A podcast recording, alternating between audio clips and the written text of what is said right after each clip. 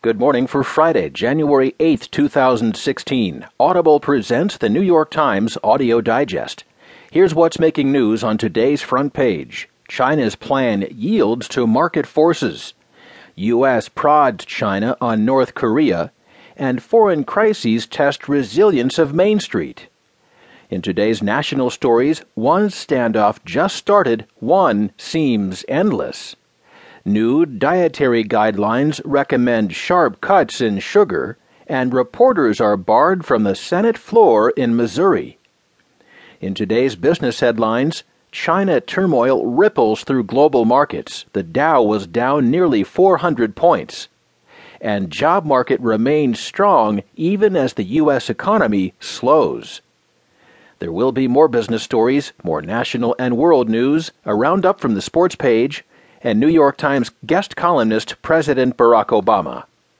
Now, as selected by the editors of the New York Times, here are the stories on today's front page. The top stories written from Hong Kong. China's plan yields to market forces. When President Xi Jinping of China convened a group of top officials to discuss the economy last month, the highly publicized meeting was seen as a moment of triumph. A stock market surge last summer and a messy currency devaluation that followed had faded from global view. In the relative calm, he seemed to usher in a new era of economic management, promising policy coordination at the highest levels to prevent another bout of turmoil. Less than three weeks later, his plans have been derailed as China's stock market and currency once again rattle investors. At every turn, the president's efforts to manage the economy, market, and currency have been undercut by global headwinds and haphazard policymaking. Xi's options are also more limited than in the past. He and his aides engineered the elevation of the renminbi to the ranks of the world's leading currencies, a status bestowed by the International Monetary Fund in November. But in doing so, he gave up some control allowing market forces to play a bigger role. In the last couple of years, China had been allowing, even encouraging, companies and people to invest more of their wealth overseas.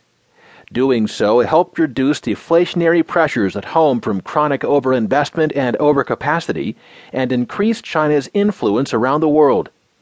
But a trickle of money leaving China to buy houses and other overseas investments has become a flood this winter the central bank has responded by trying for the last three weeks to slowly guide the currency down as a way to help bolster exports and also make overseas investments seem less appealing.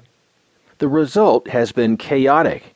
With the renminbi worth less by the day in the international markets, Chinese families and companies worry that their renminbi wealth will buy less tomorrow, spurring faster capital flight and worsening the currency turmoil.